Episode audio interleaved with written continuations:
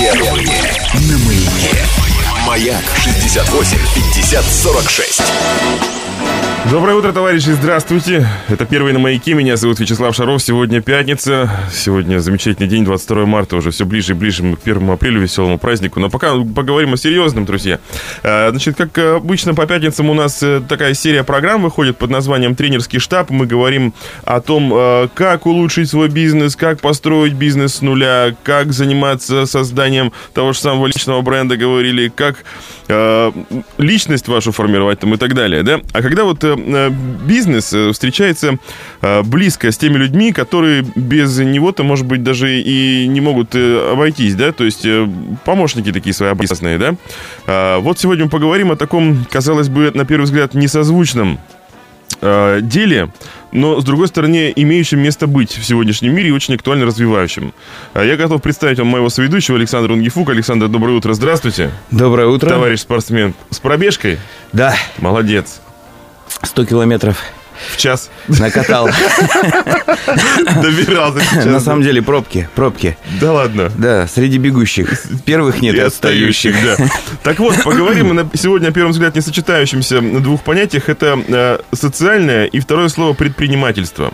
И вот когда мы с Александром рассуждали на эту тему, да, и вообще вот подумали о том, как вот может сочетаться в себе деятельность социальная и предпринимательская. Ну и вот для того, чтобы не быть теми самыми диванными экспертами, мы позвали сюда настоящих специалистов. Человек, который готовит таких людей, да, Александр Беляев сегодня в гостях у нас, директор консалтинговой компании «Эль Консул» и сертифицированный тренер по подготовке социальных предпринимателей. Александр, доброе утро вам. Доброе утро. И Александр пришел не один, поскольку, значит, я так понимаю, выпускница, да? Да. Выпускница. Ирина Комиссарова, соавтор социально-предпринимательского проекта «Бэбибилдинг». Ирина, вам тоже доброе утро. Доброе утро. Ирина, наверное, сначала вопрос у меня к вам. Давайте. Вот это первый ваш бизнес в жизни или это следствие чего-то там, не знаю? Это следствие чего-то. А что было изначально? Изначально был восстановительный центр, он и есть сейчас. Но изначально был доктор, очень полезный, очень умный, очень значимый, у которого уникальные есть системы свои, восстановления и диагностики. Ну, школа массажа еще тоже. Ну и, в общем-то, как-то все вместе вылилось вот в такой проект. Ну, на первый взгляд, казалось бы, да, абсолютно бизнес-проект, да, но почему-то мы называем его социально-предпринимательским проектом. Александр, давайте вот разведем или, наоборот, сведем эти два понятия, социальное предпринимательство, да. Что за вообще такая штука и с чем ее едят, да? Социальное предпринимательство – это все-таки бизнес, построенный на том, что мы решаем какую-то социальную проблему. Острую или нет, это как раз уже обычно во время проработки проекта происходит. И отличие это в том, что традиционное предпринимательство ставит на первое место деньги, и все считается, исходя из того, что успешный бизнес — тот, кто больше зарабатывает. Социально-предпринимательский — это тот, кто успешно решает социальную проблему и зарабатывает. То есть здесь разницы нет, тем более, что работают они в одном конкурентном поле, и часто бывает, что традиционный проект или там, проект традиционного бизнеса, рядом такой же социальный проект, и их отличие это, в общем-то, ну, так скажем, на первый взгляд практически не видно. Но основная задача социального проекта — это еще и посчитать то добро, которое было донесено до людей. То есть сколько проблем решено. И есть такое понятие, как индикатор социального воздействия. То есть мы видим проблему, мы находим в ней, что самое-самое больное, самое неприятное для людей, и мы начинаем считать, скольким мы людям помогли и насколько помогли. То есть количественные и качественные показатели. А вот у меня сразу вопрос. Буквально сообщение пришло. Пришло сообщение только что. Значит, в районе нет магазина у дома. Пожилым людям трудно ходить в магазин. Открывается магазин у дома, который продает продукты питания. И говорит: а я социальный предприниматель. То им далеко нужно было ходить, ездить, тратить деньги. А то теперь открылся магазин. Я социальный предприниматель. Чем отличается это от того, что я просто решил заработать денег на районе? Вопрос отличный, и он как раз себе ответ содержит. Что вами двигало? По сути, если вами двигало реально помочь, то есть как предпринимателю помочь тем же самым пенсионерам, то вы в первую очередь поставите для них специальную цену. Никто вам не запрещает ставить на тот же хлеб, на молоко, еще на что-то. Тут же цены выше, и вы четко объясняете. Вы заходите, показываете пенсионное удостоверение и получаете этот же продукт просто по другой цене. Но как предприниматель вы должны посчитать, сколько продуктов по такой цене вы можете отпустить, или в противном случае вы просто прогорите.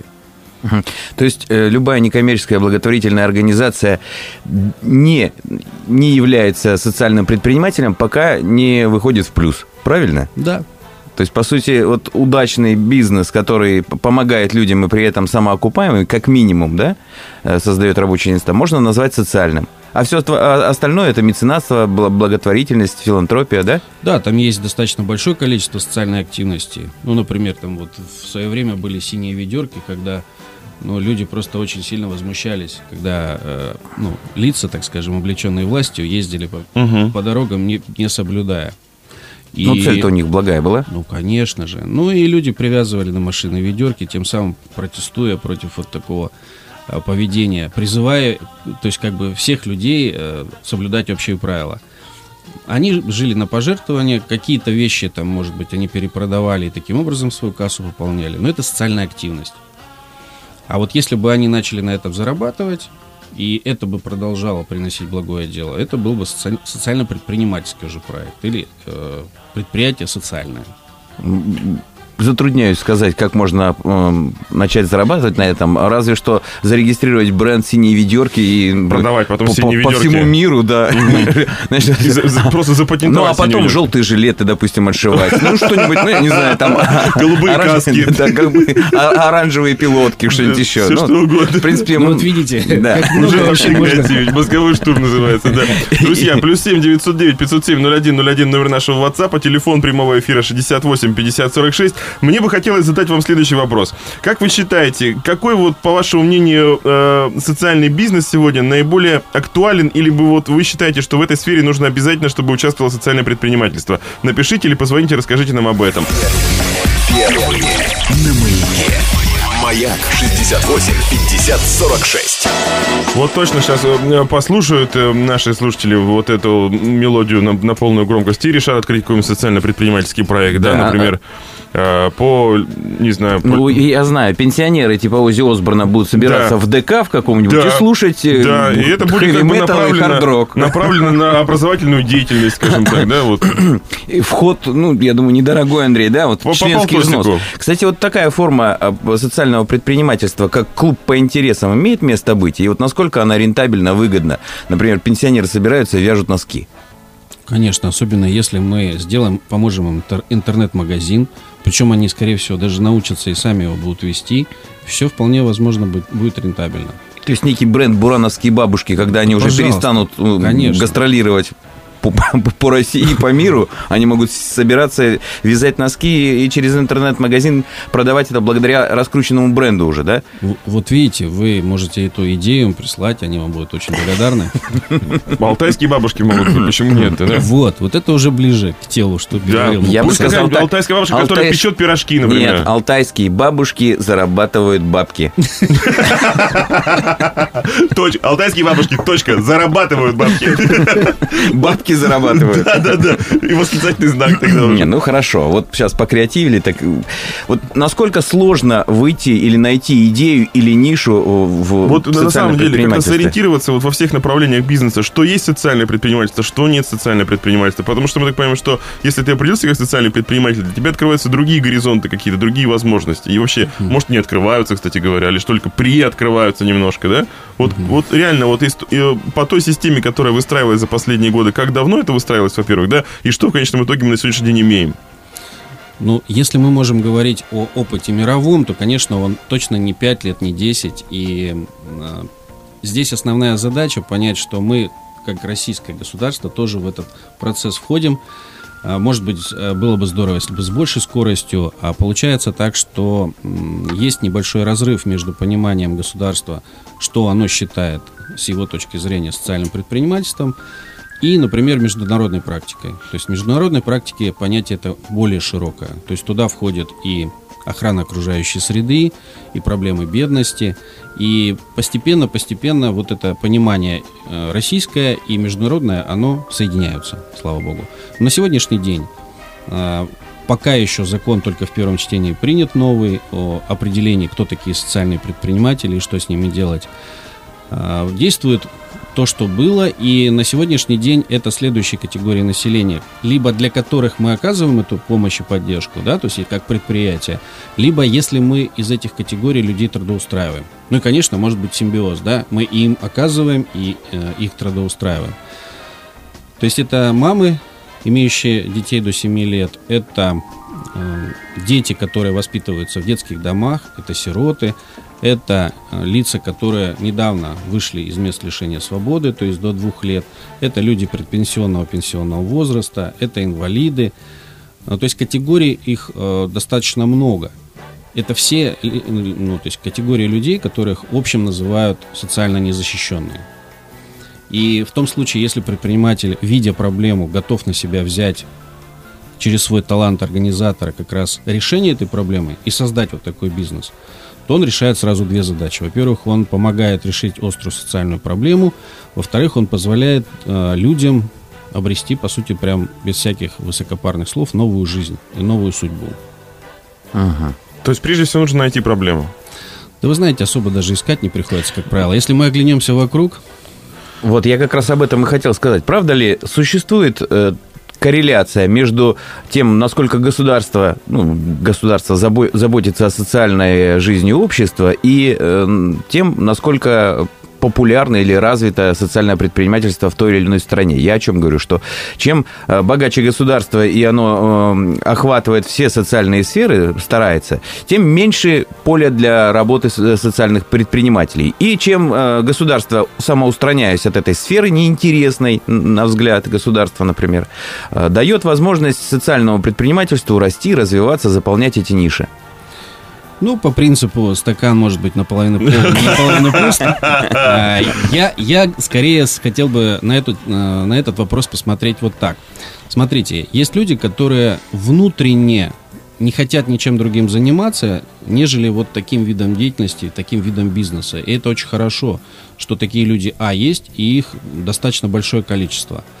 А вот то, насколько это может быть в союзе и сотрудничестве с государственными структурами, это, конечно, вопрос второй. Этот процесс идет, и он идет, скорее, все-таки в сторону успеха.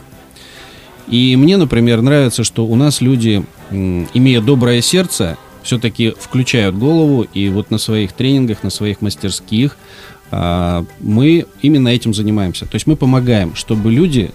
причиняя добро, если так можно сказать, они обязательно считали свои деньги, они считали, во что это обернется, и чтобы это добро только приумножалось. То есть, чтобы они все больше и большему количеству людей могли помогать. Угу. У меня тогда следующий вопрос, он, мне кажется, самый главный. Вот сложная сфера социальное предпринимательство, не только зарабатывать деньги, но еще творить добро, как следить за этим, считать вот эту нематериальную выгоду какую-то, да, насколько удовлетворено, та ниша, та страта общества, на которую направлено это социальное предпринимательство. Должен ли быть сначала человек, состояться, вернее, как предприниматель, а потом уже идти в сферу социального предпринимательства? Или получается, что я это немножечко не умею, а тут хочу? Угу. Да, вопрос прям очень интересный и сложный, потому что я видел успешные варианты и в той категории, равно как и неуспешные. Потому что бывает так, что человек еще никогда не занимался бизнесом, однако при правильной постановке, что называется, на рельсы, когда его хорошо подготовили, прокачали его проект, стартует достаточно успешно и развивается точно так же. Тем более, что поддержка не уходит, особенно то, что касается консультаций, проведения дополнительных с ним занятий.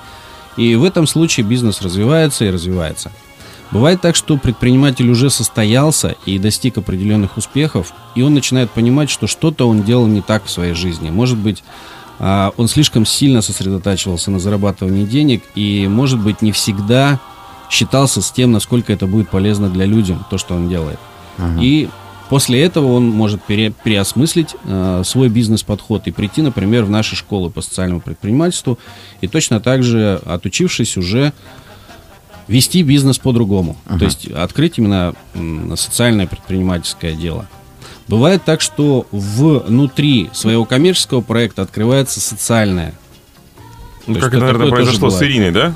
Внутри проекта открылось социальное или как? И вообще, Ирина, как вот часто у вас чаще происходит? Вы включаете голову или все-таки действуете вот горячим сердцем? И то, и то. Как вот соблюсти этот баланс? Да, баланс должен быть обязательно, но... Давайте, наверное, о проблеме все-таки, да? Мы здесь говорили о проблеме. Какая должна быть вообще проблема, которая нами движет? Угу. Вот я могу рассказать о той проблеме, которая двигала нами. Ну, в смысле, о проблеме, той проблеме, которую вы нашли, на базе которой создали социальное предпринимательство, да, получается. Конечно. А не проблема, которая сотрудничество с государством или отсутствие его, да? Проблема, которая движет, да. Хорошо. Ну, в общем-то, здоровье наших детей — это, наверное, самое главное для нас, для всех людей, у которых есть дети, у которых... которые, в общем-то, озабочены этим вопросом. В общем-то, система ранней диагностики очень важная тема, потому что, я же, как уже сказала, у нас есть восстановительный центр, куда очень часто обращаются мамы, которые уже, ну, в общем-то, уже везде сходили, все попробовали, пришли к нам, ну, что делать дальше? А мы говорим, а где раньше-то вы были? Понимаете, очень важно некоторые моменты у детей устранять в раннем возрасте, до года. А наша система диагностики построена так, что очень часто определенные диагнозы ставятся после года. Вот поэтому... Наша, в смысле, как бы ОМС, грубо говоря. Ну, грубо говоря, да, очень грубо говоря. Ведь за рубежом очень давно уже существует практика ранней диагностики, раннего выявления заболеваний и даже воздействия уже на эти заболевания. Да, ну и просто даже дети развиваются по-разному, и, в принципе, даже многим мамам интересно развитие ребенка, они ходят к одному доктору, к другому доктору, спрашивают их мнение. А мы создали такую систему, где мама может сама оценить, как развивается ее ребенок. В определенном возрасте мы создали ее по возрастам 3, 6, 9, 12 месяцев, где мама может сама посмотреть, это видеоуроки, где доктор, довольно понятно, доктор с 30-летним стажем реабилитолога, довольно понятно все объясняет, внятно, где мама сама набирает баллы, сама смотрит, как развивается ребенок. Мы даем обратную связь и, в общем-то, какие-то советы.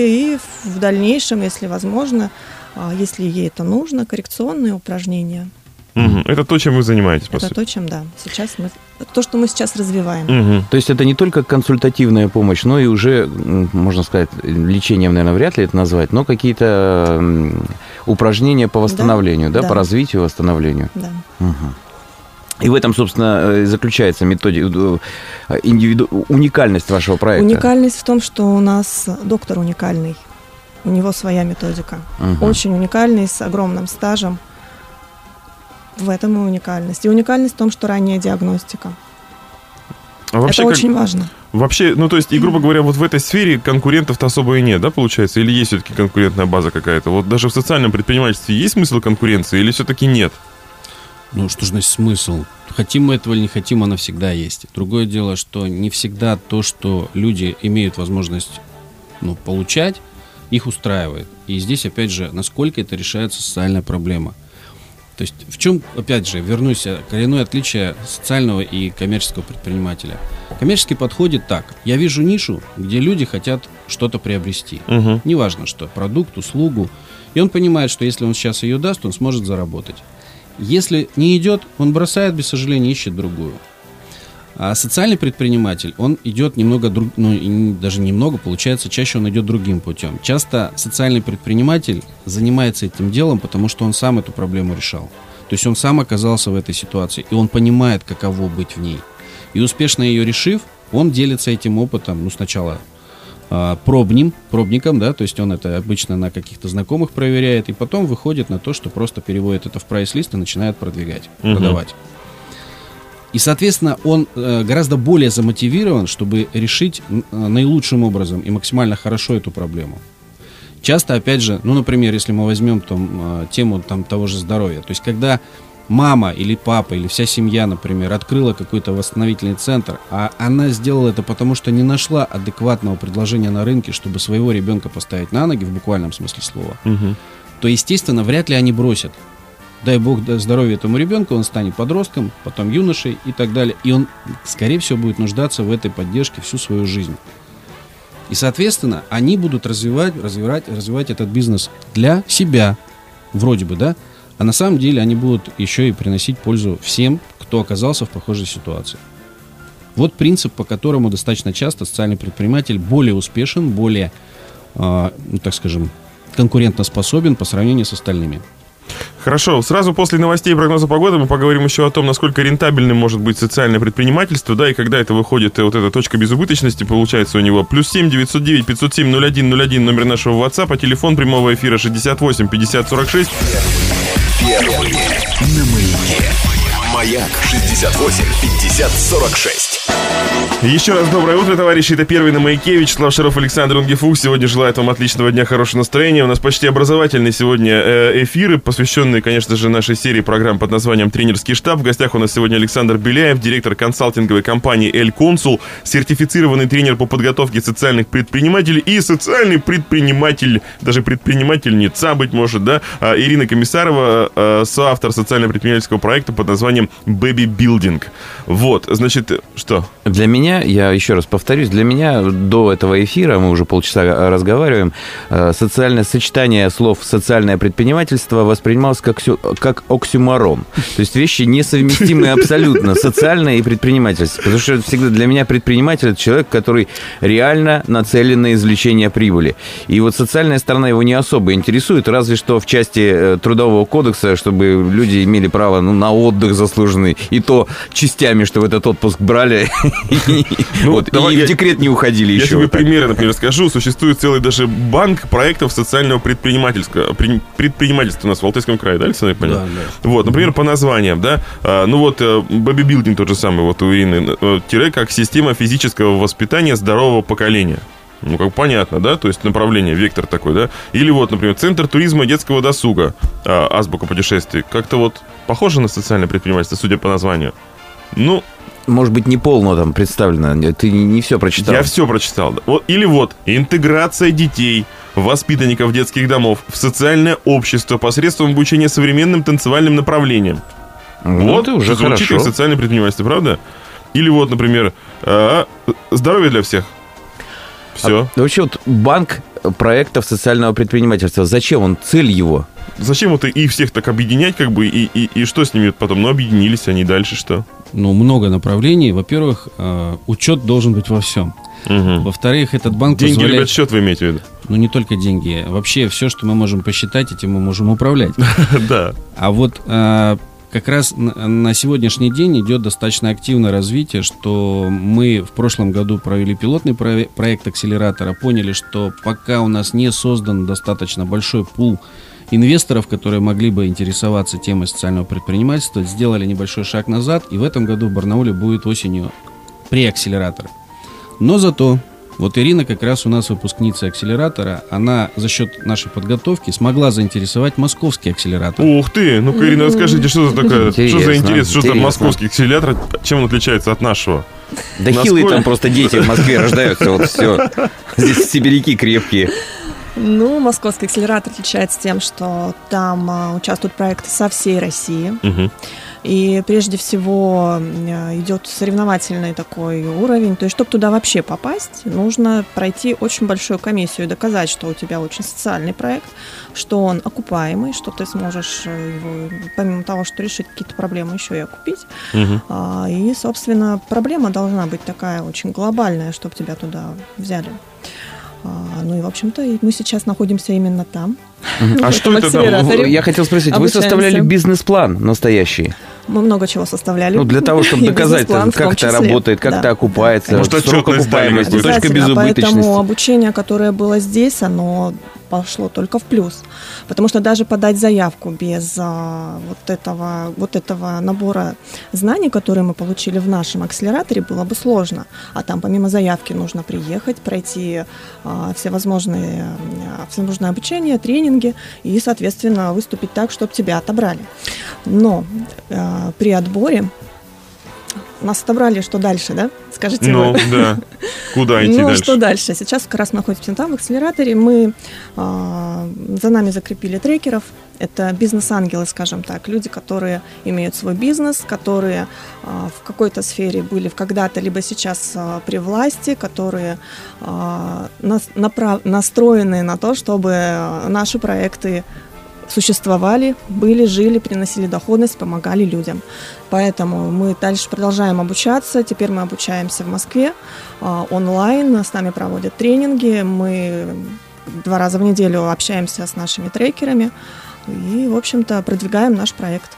Бизнес-ангелы, хорошо сказано, да? Бизнес-ангелы лучше звучит, чем акселераторы и трекеры. Да, мне кажется, тоже как-то так, более социально. Ну, весомо, вообще ничего не понятно. А где там деньги?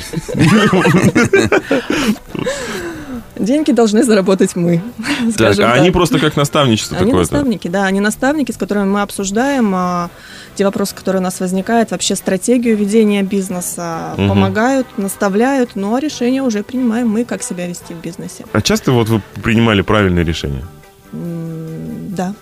Ну, бывали не очень правильные? Я думаю, что да, возможно, и бывали, но в основном стратегия идет ровно правильно. Ну, вы вот сейчас на сегодняшний день не жалеете о том, что вы этим занимаетесь? Да или может быть, скажете, да это вообще не то, надо вот уйти куда-нибудь, вот другой, заниматься похожим, но только вот за другие деньги.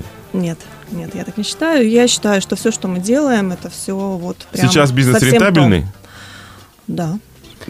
Я не буду спрашивать, сколько закладываете, да, как бы, ну, это как бы не очень-то как социально ориентировано. Александр, у меня вопрос к вам. С какими ошибками чаще всего сталкиваются социальные предприниматели, которые только-только собираются что-то сделать? Чему вы их учите? Ну, вот мы уже проговорили, кто приходит, социальные предприниматели. Если это приходит из социальной сферы, из НКО, у них проблемы однотипные, связанные с тем, что... Отдать добро для них настолько на первом месте, что они забывают, что нужно взять деньги потом. И, соответственно, плохо считают, плохо продвигают проект. Прайсов иногда с ними очень трудно добиться, чтобы они составили. А те, кто приходит из бизнеса, часто пытаются какие-то свои, опять же, идеи чисто предпринимательские, чисто направленные на зарабатывание денег, обвернуть, так скажем, в обложку социального бизнеса. Там другая тема, они все время скатываются в то, чтобы деньги получить, но поменьше отдать. И поэтому из той, и с другой категории мы прорабатываем, в общем-то, по одной технологии. Ключом ее является, например, один из инструментов, который называется верификация, валидизация той идеи, которую мы продвигаем. По-русски. Проверка. Да, мы должны проверить, что обществу действительно нужно это, и общество пойдет к нам навстречу, и много сторон у проекта найдется, и мы в первую очередь прорабатываем, как повысить значимость для этих сторон, вот идею вашего проекта.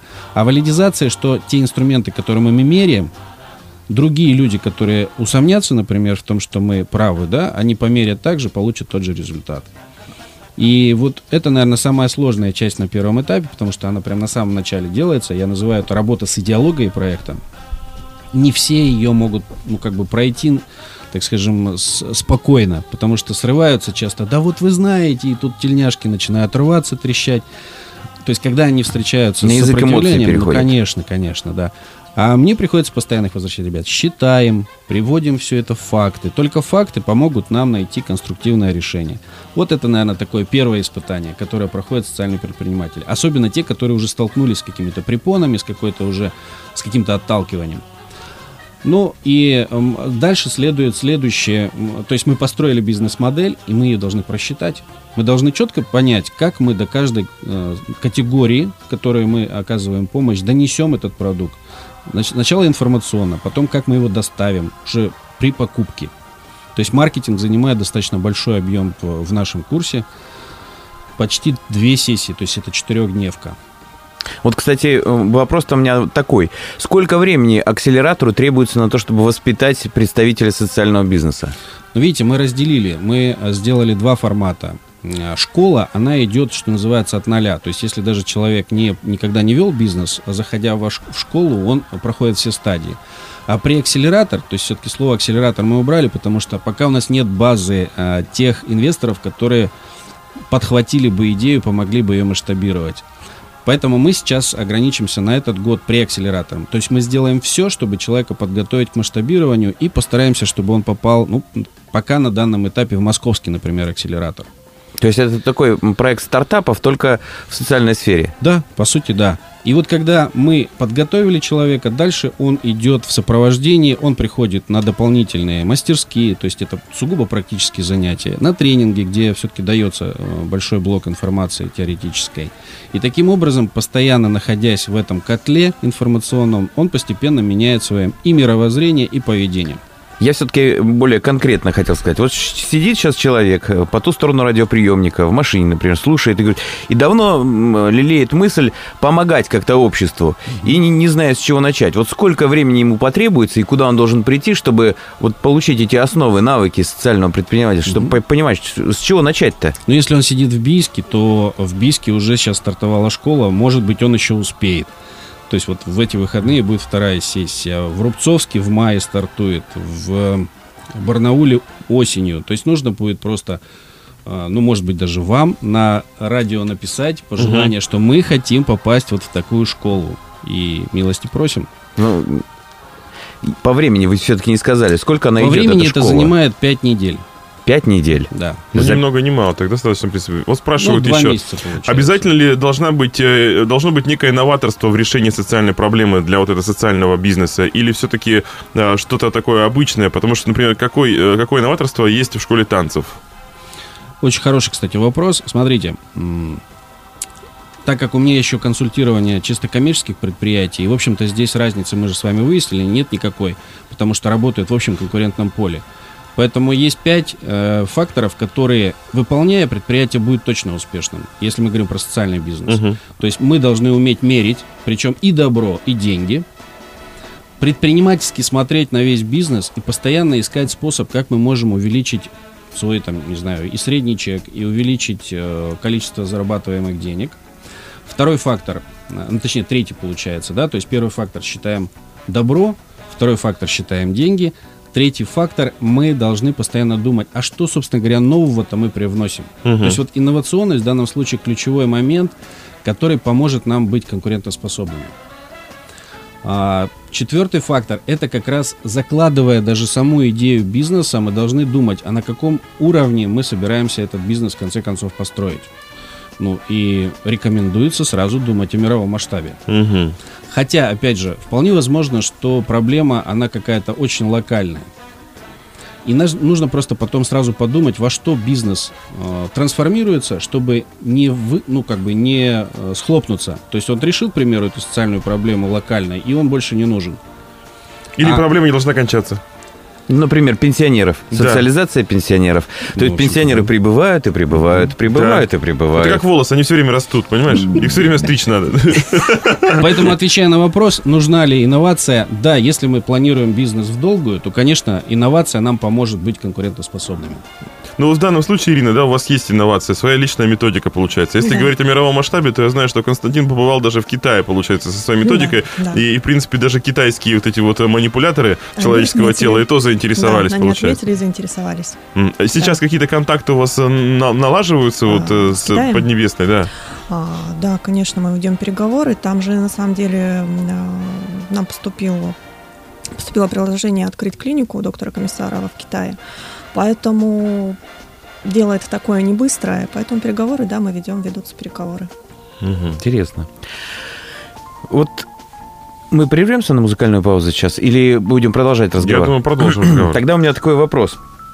Ну, он более философской направленности. Вот скажите, подтвердите или опровергните, вот может ли социальное предпринимательство стать философией или идеологией вот нынешнего, ну, не знаю, поколения людей или столетия этого? То есть, если говорить о 18-19 веке, да, то говорили о том, что даже есть фраза, которую приписывают Марксу, что ради 300% прибыли бизнес или там предприниматель готов на все, там, даже на преступление. Вот меняются ли подходы в обществе к извлечению прибыли?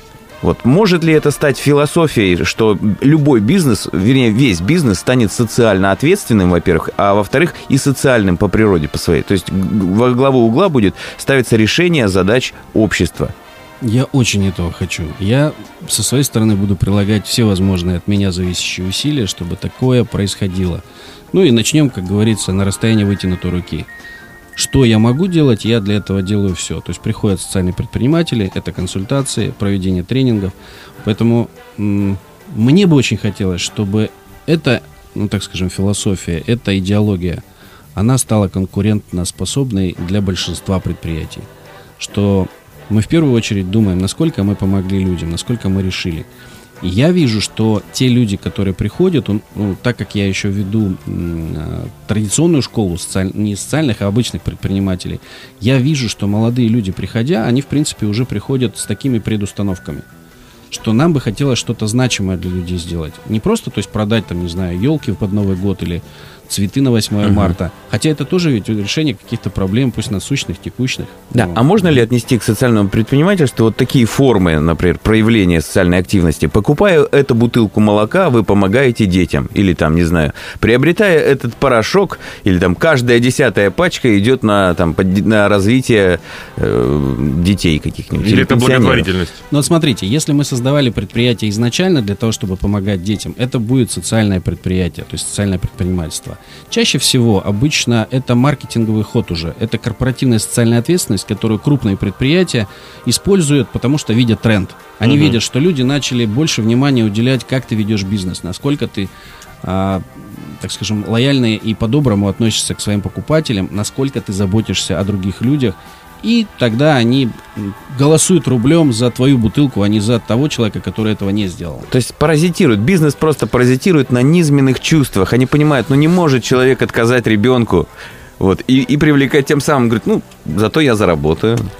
Ну, не буду поддерживать такую формулировку. Я просто скажу так. В том случае, если детям от этого реально лучше, мне без разницы, как он это делает. Главное, чтобы точно эти деньги пошли в тот же детский дом или в фонд, не были еще переведены снова в маркетинговую программу. Кстати, вот еще один вопрос, который тоже меня интересовал. Вот формы собственности-то этого социального предпринимательства, это ИП, это ООО, акционерное общество, некоммерческая организация. Что это вообще и какие они могут быть? И что платят они? Налоги-то, не налоги? Да, может быть, они освобождаются от налогов. Может быть, я кого-то разочарую. Опять мы приходим к тому, что мы на одном поле это делаем. Бизнес мы делаем в тех же самых юридических формах, ИП, ООО. Ну, честно, пока вот в России, наверное, есть, а в Алтайском крае и конкретно в Барнауле ОАО, социально-предпринимательское, я еще не видел. Но прецеденты, наверное, возможны. И налоги те же самые платят. То есть пока мы работаем на тех же самых условиях. Разница в идеологии. Зачем ты делаешь бизнес? А вот некоммерческая общественная организация, НКО? Она может развивать этот социальный бизнес, социальное предпринимательство, и тем самым, не имея какую-то форму собственности, не регистрируя предприятие или себя в качестве частного предпринимателя. У НКО же в уставные цели заложено использовать те деньги, которые к ним приходят, на уставные цели. Вот в этом отличие. Но НКО может, например, быть участником, например, созданного ООО. Или даже не обязательно, просто те же люди, которые создавали НКО, могут открыть ИП или ООО и заниматься уже коммерческой деятельностью. Но исходя, опять же, из понимания социального предпринимательства. То есть они это делают для того, чтобы использовать коммерческие инструменты, для того, чтобы свободно распоряжаться привлеченными средствами по их усмотрению, не ограничиваясь уставными целями, как они делают это. Вот когда они в НКО, они не могут себе позволить многое, что могут позволить себе, когда они ведут ИП или ООО в формате. То есть в любом случае, после того, как выпускаются у вас ученики, они должны организовать что-то, зарегистрироваться. Ну вот последние 2 года именно эти люди в основном у нас приходят. Получается, для них это повышение квалификации. Они уже ИП и ООО, и они получают вот такую либо переподготовку, либо продолжение подготовки в своей деятельности. Да. Вот вопрос к Ирине. Каков был срок окупаемости вашего проекта? Вопрос к Александру. Какой средний срок окупаемости проектов социального предпринимательства? И есть ли такие проекты, которые на сегодняшний день закрыты? Ирина. Да, если это не очень коммерческая информация, мне кажется, вообще нормально. Что такого? Ничего такого. Так как это стартап, и мы только стартуем, и, в общем-то, мы развиваемся. По нашим подсчетам, пока же мы же еще его не запустили в полноценном объеме, в районе 7 месяцев срок окупаемости. 7 месяцев? Да, всего. А сколько вложений, если не секрет? Секрет, ладно, хорошо. Александр, средний срок окупаемости проектов какой? Средний срок дольше, как правило, чем коммерческих. Обычно это не менее 2-3 лет. Это прям очень хорошо, если 2-3 года. Бывает и 5, и 7. Опять же, по причине того, что если мы нацелены на помощь людям, которые, как правило, малоимущие, относятся к категории малоимущих, то долго это будет собираться в обратную сторону. С другой стороны, есть проекты, которые реально решают какие-то острые социальные проблемы, и инновационный подход предпринимателей позволяет брать деньги из других источников. Вот это тоже еще может быть такое достаточно серьезное отличие от коммерческого бизнеса. Коммерческий нацелен только на категорию самих клиентов, то есть взять деньги с них. А социальный предприниматель может привлечь, например, другие категории. У нас в социальном предпринимательстве часто идет разделение клиент и потребитель. То есть клиент, кто платит, потребитель, тот, кто получает услугу. И за счет этого срок окупаемости может быть снизен. И мы сейчас вот в своих школах стараемся вот, количество моделей для демонстрации увеличить. Но имеется в виду, что можно и с государственными структурами все-таки сотрудничать, больше внимания обращать на тендеры, больше внимания обращать на другие формы сотрудничества с коммерческими организациями. Ну, как минимум, там в сторону закупа склонять и к снижению цены. Опять же, для того, чтобы они видели, да, эти средства пойдут не нам в карман, они, вот эта выгода, которую мы получим, она дальше передастся. А вот у меня такой несерьезный вопрос, он короткий. Вот, значит, я хочу заботиться о том, чтобы в школах кормили хорошо детей. Отлично. Вот. И открываю комбинат пищевого питания, например. Потому что считаю, что другие комбинаты работают плохо. Это социальное предприниматель. Я ответственный социальный предприниматель. Или я просто вот решил вклиниться в поле, которое уже поделено. В этом случае мы на школе бы с вами обязательно посчитали. Вы действительно потянете это. Потому что та цена, которую вы можете заложить, она может не проходить. Главное, чтобы потянули лямку, чтобы лямка не тянула шею, да? Отлично, спасибо вам большое, Александр, спасибо большое, Ирина. Это был первый на Маяке. Всем отличных выходных, друзья, пока!